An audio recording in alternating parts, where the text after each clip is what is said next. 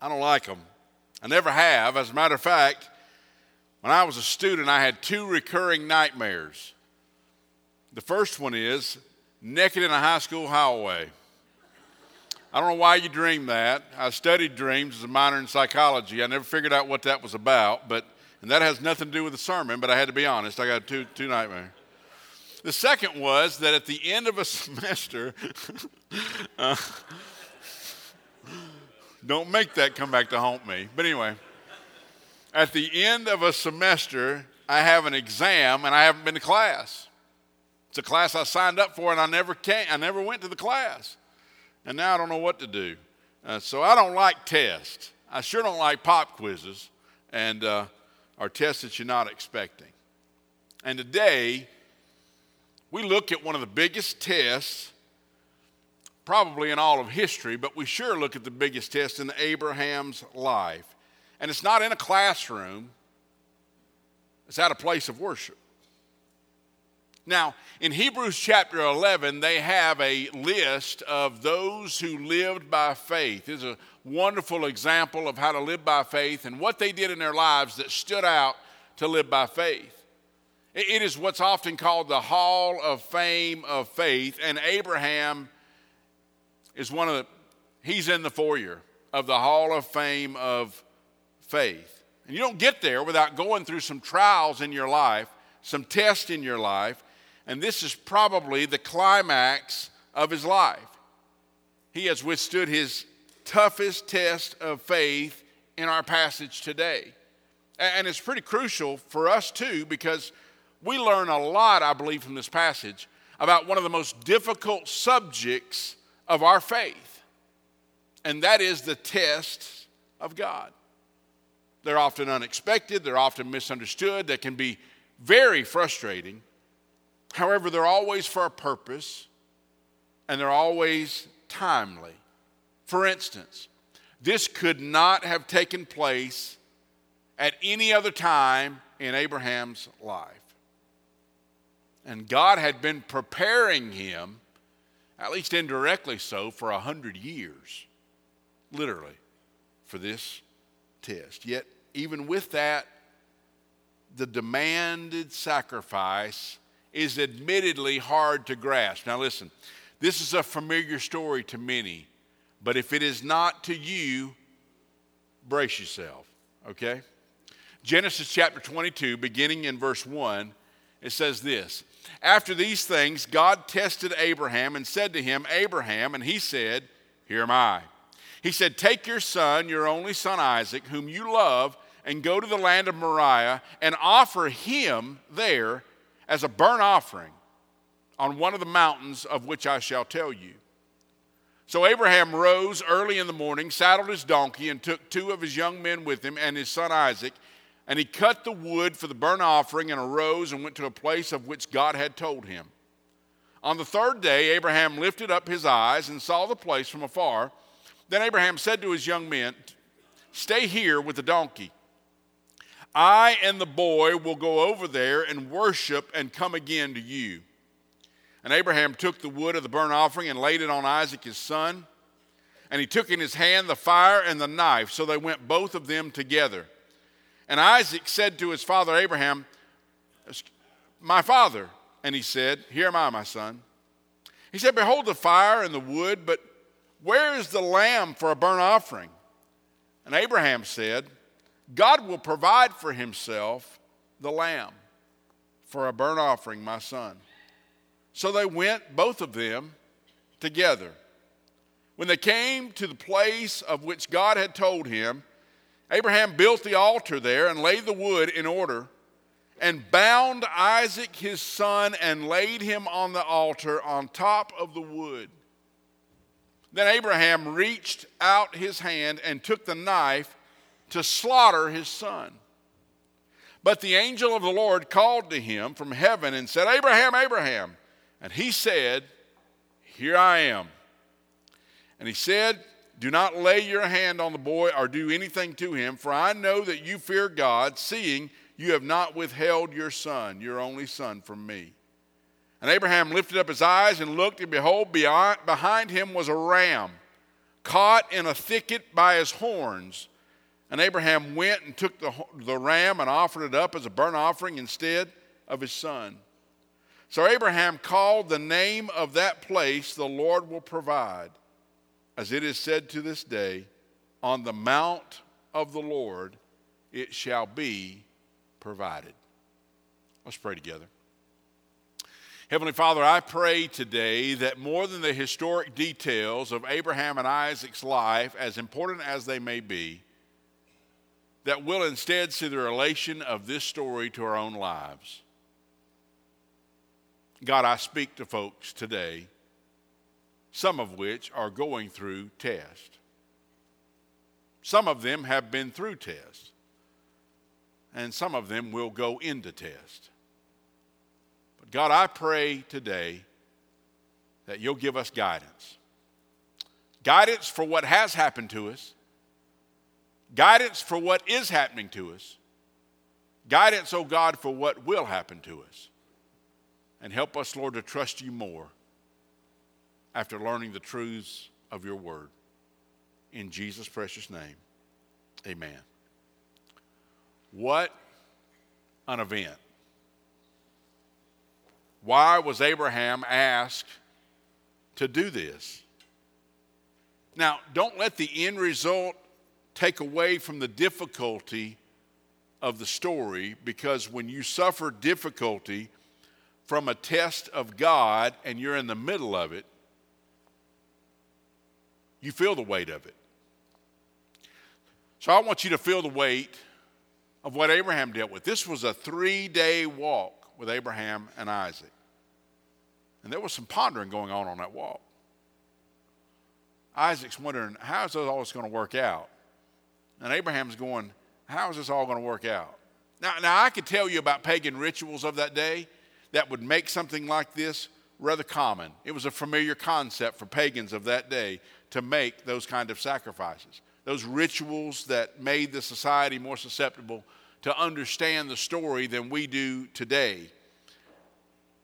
But I can't soften the request. And any way you soften it, the demanded sacrifice, it's difficult to grasp. But the lesson from it is invaluable anyone that God is going to use, He's going to test. It relates to every one of us because God wants to use you. And in order to make you ready for that, He has to test you. I, I don't pretend to say that every test is the same. I don't believe you ought to ever tell anybody I know exactly what you're going through. Because you don't. You may have lost the same kind of relational loved one as they did, but those relationships were different. You don't know exactly those circumstances. You may have had a, a, a relative that got into trouble like yours has got into trouble. And so you, you understand that somewhat, but, but all those circumstances are different you may be going through a health crisis right now, or a relational crisis right now, or a personal and mental crisis right now. And, and the reality is, when somebody tells you, I know exactly what you, no, they don't. No, they don't. Maybe they've suffered through the same kind of test that you've went through, the, the medical test and all those things, trying to find a diagnosis. Maybe they've dealt with that. Maybe they've had similar confusions than you have. But the reality is, we're all individual. I mean, listen, no temptation exceeds you except what is common to man. There's a commonality among us. But when it comes to the difficulties of our life, we don't know exactly what anybody is suffering for that. So each situation is different, even when they look the same. And when we bring into a test or a dilemma, it, it, what we, bring, what we bring into that is different for every person. You can emphasize or empathize or you can sympathize with them, but don't ever pretend to know you understand completely what they're going through because you don't. And by the way, if you don't know what to say, don't say anything, okay? I have heard more preachers fill up an empty spot with words because you could tell you didn't know what they said, what, what they had to say. Your presence makes a difference when somebody's going through a dilemma, I promise you. all of God's tests are not the same. There's some common characteristics, and I want to focus on the common characteristics of those tests because they're found here in this account. But they're all different. Let me give you the commonalities. The tests of God are unexpected. I, I doubt when a test comes, you ever understand the timing of it. But never does it come out of the blue. God knew it was coming for him, and he placed it in his infinite timing where it needed to be for the circumstances. And Genesis 22, verse 1 begins by saying, after these things. That's what the ESV that I use, the English Standard Version, that's how it describes it. Says, after these things. To me, that's a poor translation. They got it wrong. Because in the Hebrew it says, in the fullness of time. This is more than just another chronological event. This is in God's timing. It's a divine appointment. And when Abraham's life was ready for God's test, God allowed it. It's like when Christ said, The hour is at hand. It's like in Luke 9 31 when, when, when he says he set his face towards Jerusalem. It was time to endure the last week of Christ at that point.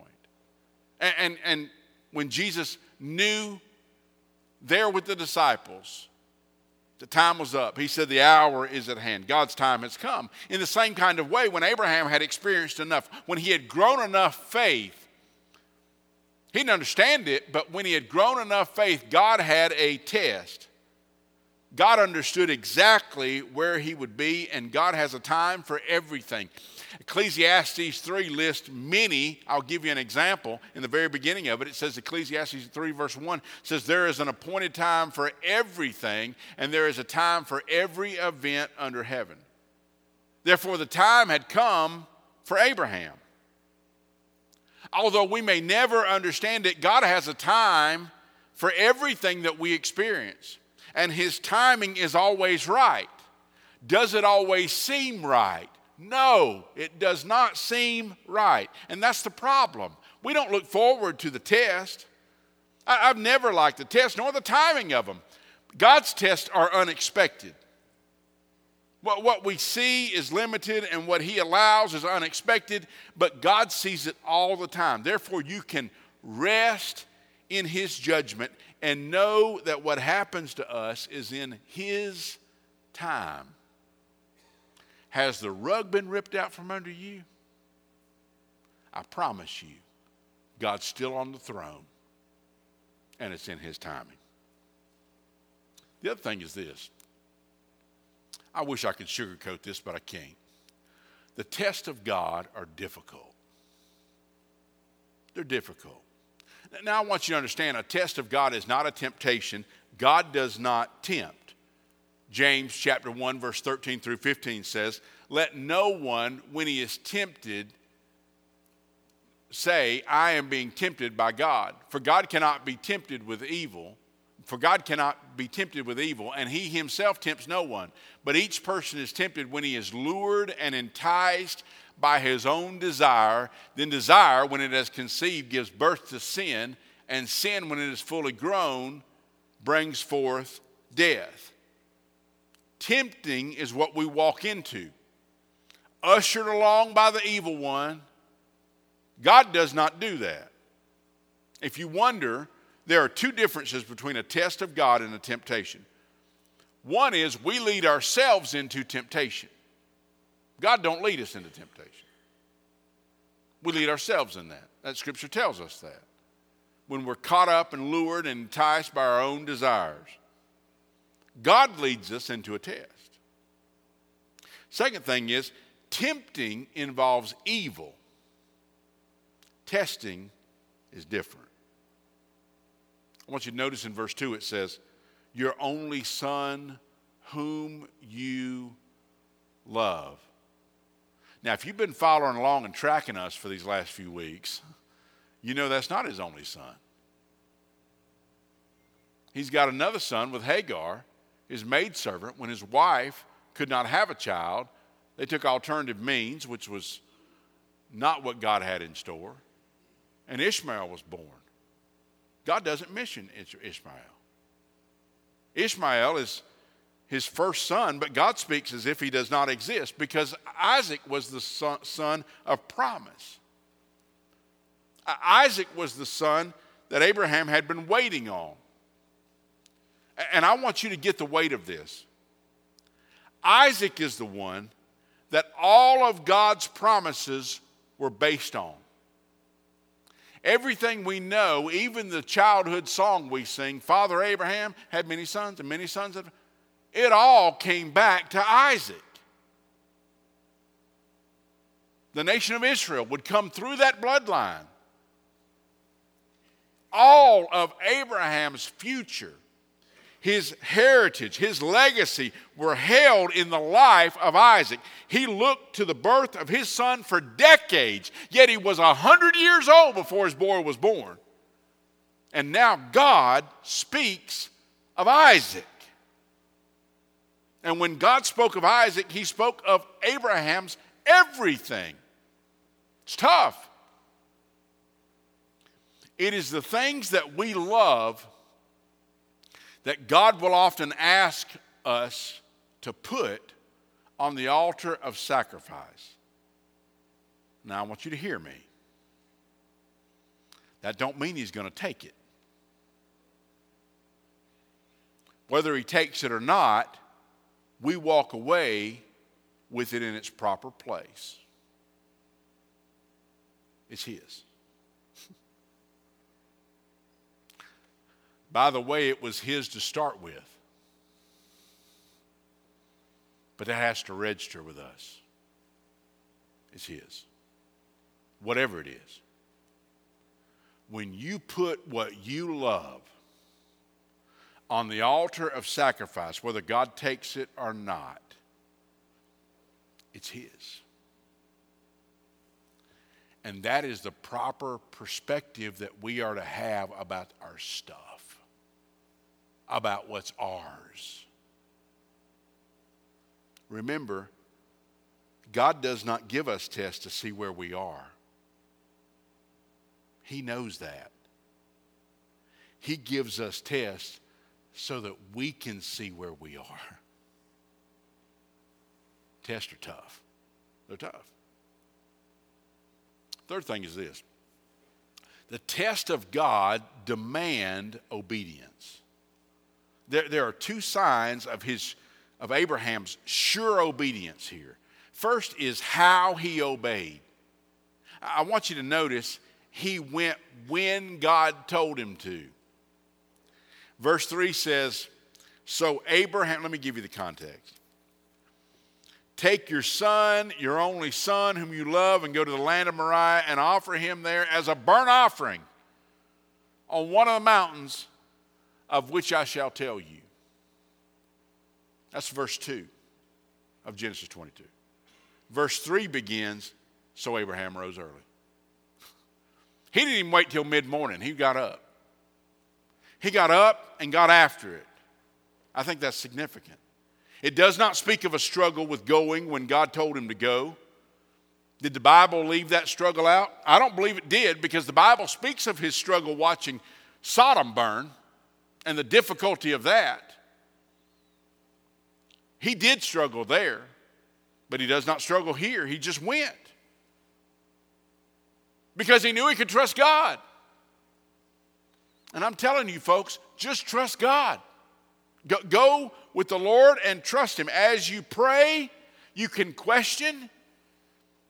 As you go, you can pray. And as you pray, you can question whatever, but move in the direction of obedience for God. He went to the place where God had told him. And by the way, when he started, God hadn't yet told him where exactly he was supposed to go. He learned along the journey. I'm a planner. I can ruin a vacation. Okay? Couple of years ago, right, when things were coming out of COVID, but yet people were wanting you to travel and all that stuff. I watched a movie about South Dakota and that area, and I want to go. And I wanted to hit it before everybody else hit it. And so, as soon as school was over, I booked us a trip where we would see all of the Northwest in about four days.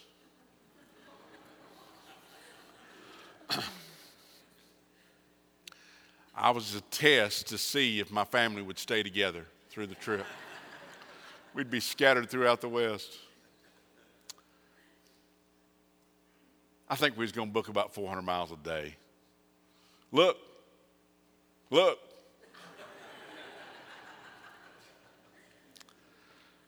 but Millie was graduating from the eighth grade.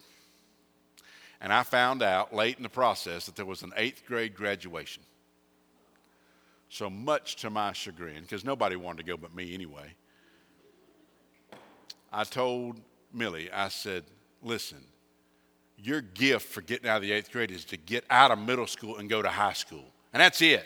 We ought to be in the West. But I went begrudgingly and I canceled all my plans.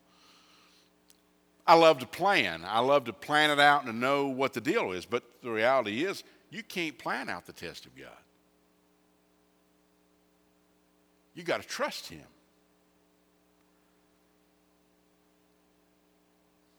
You got to move and trust Him along the way. Not only did he go when God told him to go, but he went where God told him to go. He went to the place where God had told him.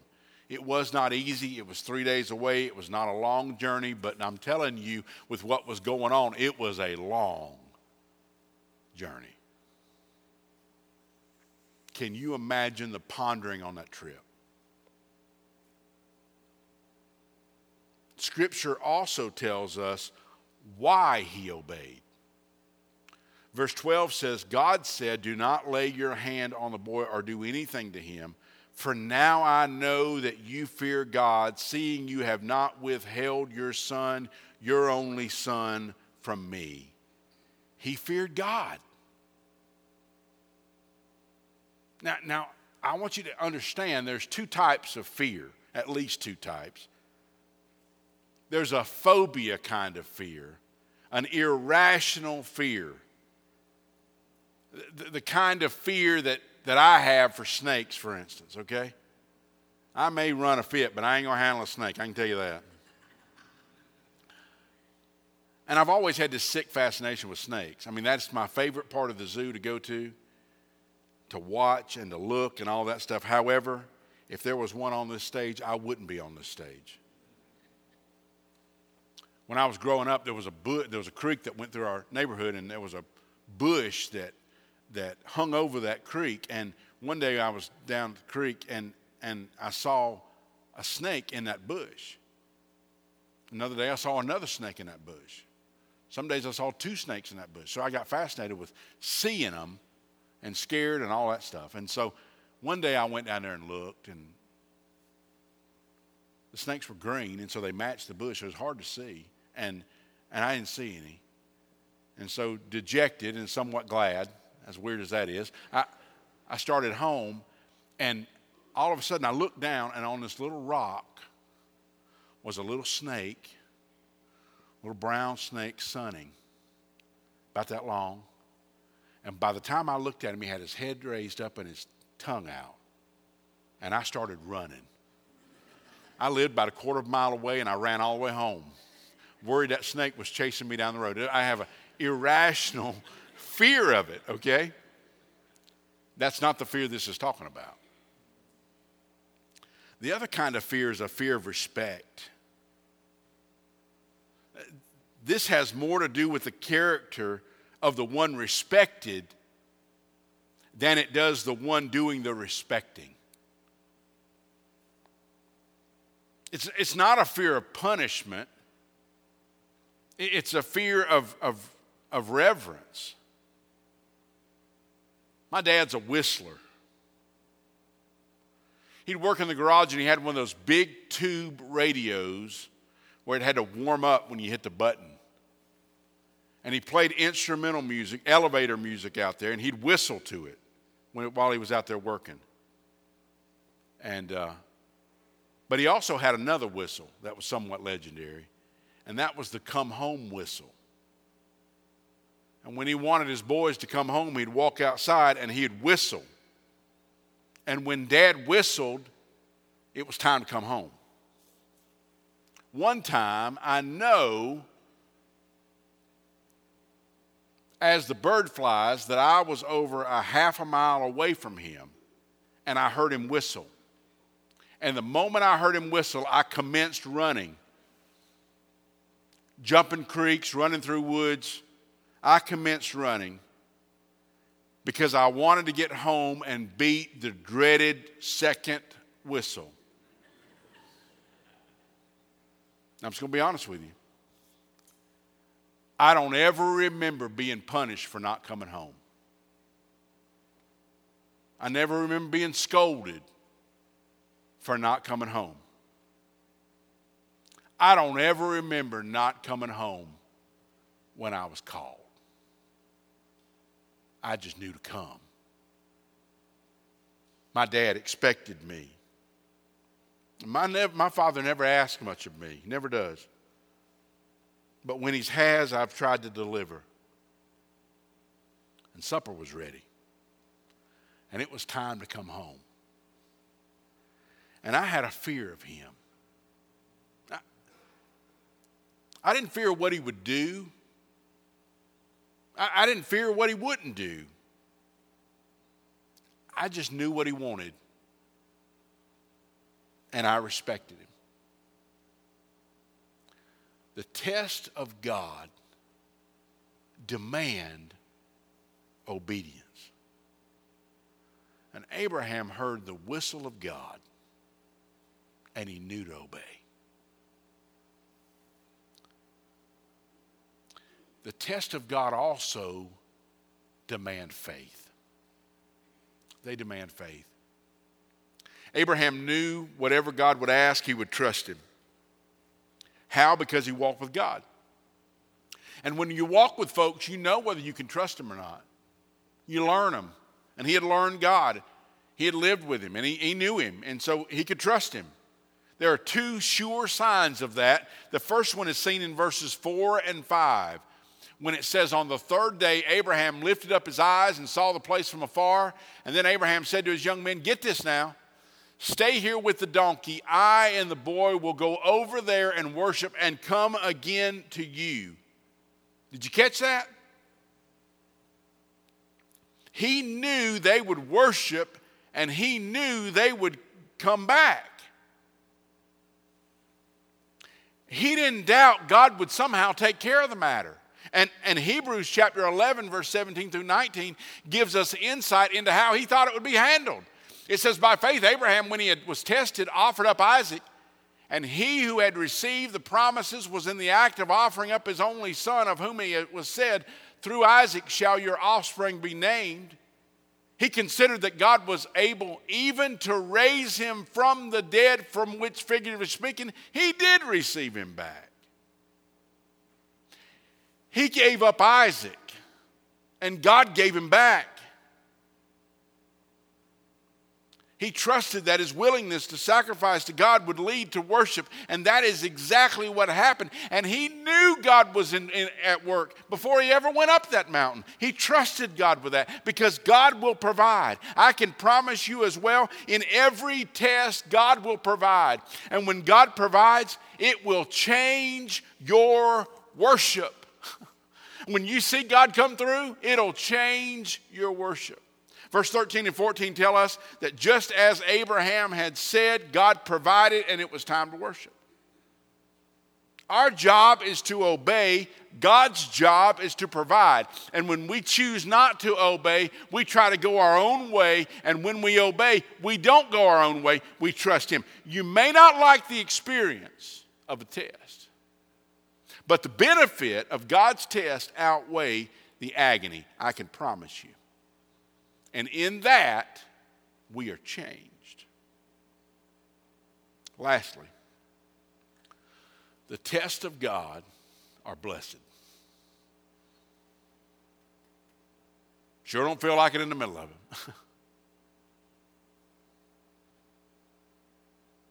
I can't explain to you how God will bless you through your trials and through your test. That may be some of the most distinct differences that you will ever hear in people's testimony when they talk about how God came through for them. God is an individual God that gives us what we need, whether we know what it is or not. But let me tell you three ways that God blessed Abraham. Three blessings, and I'll close. Three blessings that I want you to see about Abraham. One is he walked away from this with an even stronger commitment to God than he had before. I want you to notice something.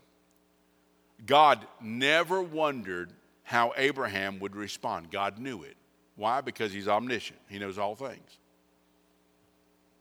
But now Abraham would never question his own level of obedience again. He knew that he could, and he knew that he would trust God.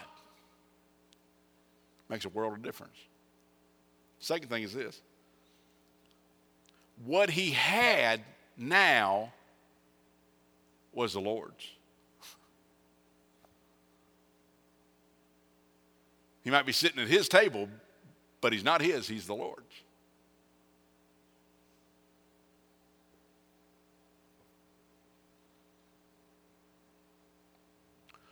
What's God asking of you?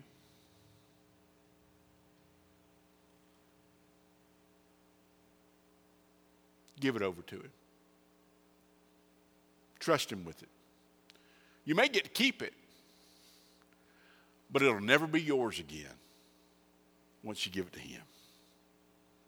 And it's our job to be stewards of the blessings that God gives to us as long as He allows us to have them. And one more blessing He got. He knew He did what God asked. he walked off that mountain knowing that he did exactly what God told him to do, that he obeyed God. And that makes, my friend, a world of difference in your life. When you've trusted God, when you've obeyed God, and just let Him have it and watched Him work in the midst of that. It is my goal that I will stand before the Lord one day and He will look at me and say, Well done, my good and faithful servant. You obeyed, you trusted. Trust God in your test. He will not let you down. He's good for it. With every head bowed and every eye closed, I don't say any of this lightly. Because I walk through valleys with many of you. Many of you I pray for daily because I know the struggles that you're going through. I know the difficulties. I'm also well aware that for those that I know of, there's that many more that I have no idea about.